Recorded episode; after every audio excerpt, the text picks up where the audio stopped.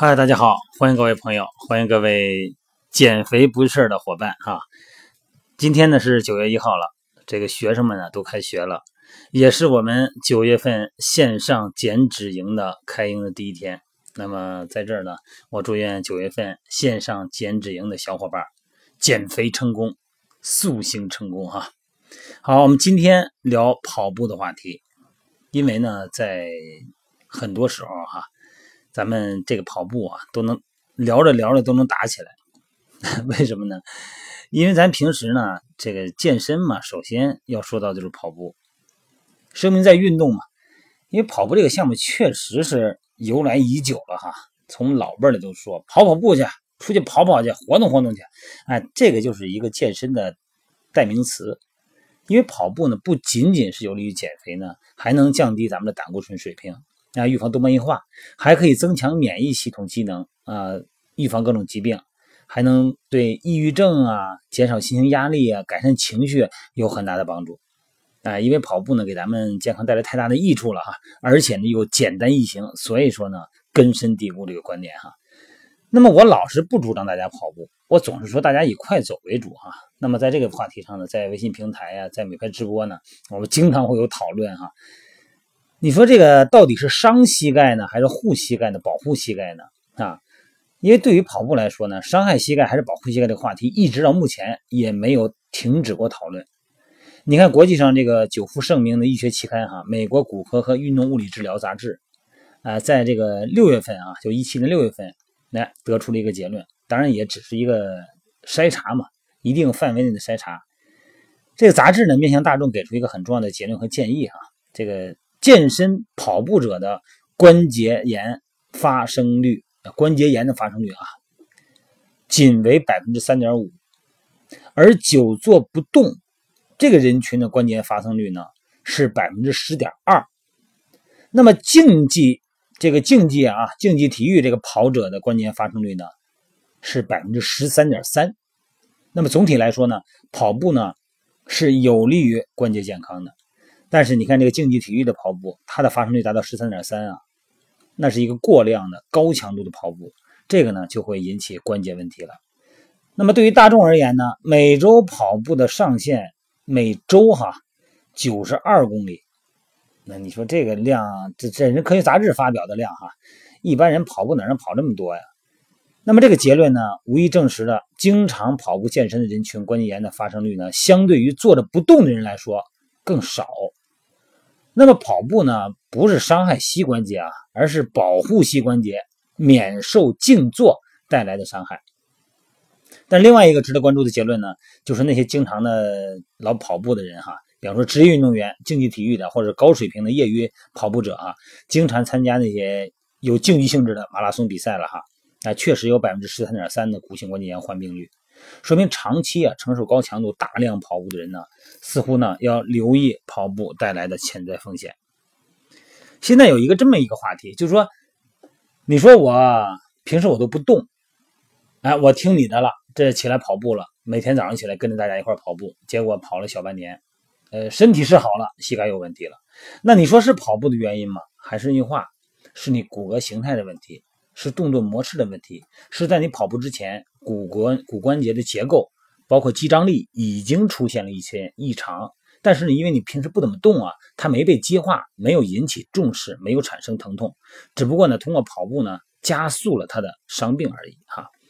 那么关节炎呢这种疾病哈，呃，宽泛的说，它是表达就是在人体关节和周围组织的炎性疾病，发炎性的疾病。那么关节炎呢？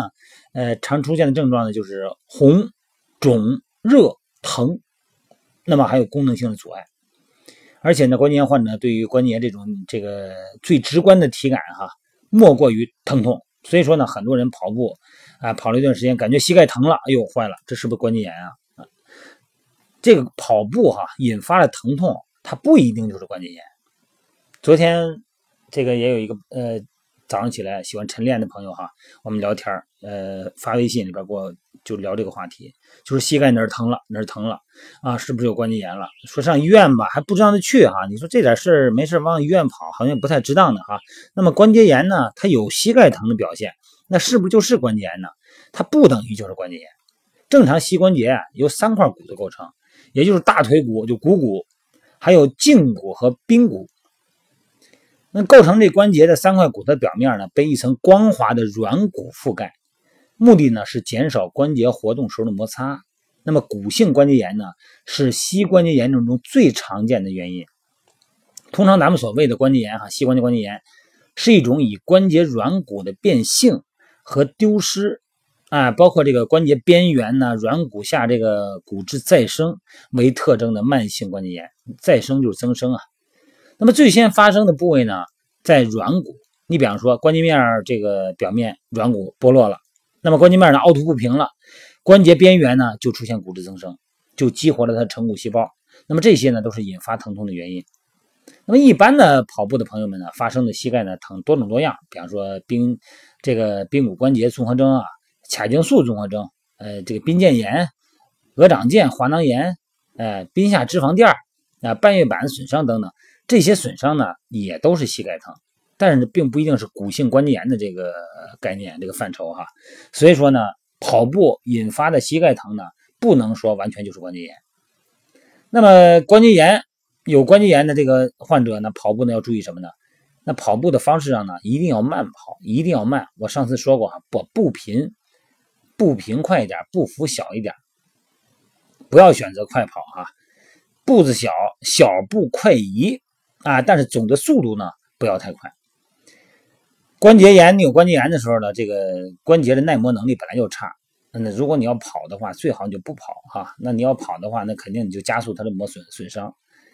你不光这个，你还想止疼缓解疼痛，那不可能，反而会加重。疼的时候呢，就别根本不要跑步哈。有膝盖疼痛，马上停下来，做处理，肌肉松解也好，冷敷也好，做一些处理哈。那为什么跑步可有的时候在某些情况下，有的朋友说了，哎，我以前我膝盖疼，我跑时间长了不疼了，哎，我跑了，你看这小两三个月、半年不疼了，为什么呢？而且甚至于说下蹲也没有什么太多的感觉了，因为咱们这个软骨啊哈。为什么跑步会减少某些情况下会减少关节炎的发生呢？这个软骨变薄啊，这个蛋白呢，呃，聚糖的流失是关节炎的主要特征。那么跑步呢和其他这个相似的训练吧，它可以减少关节软骨啊蛋白聚糖的流失，促进关节软骨的增厚。这样的话呢，就增加了关节弹性。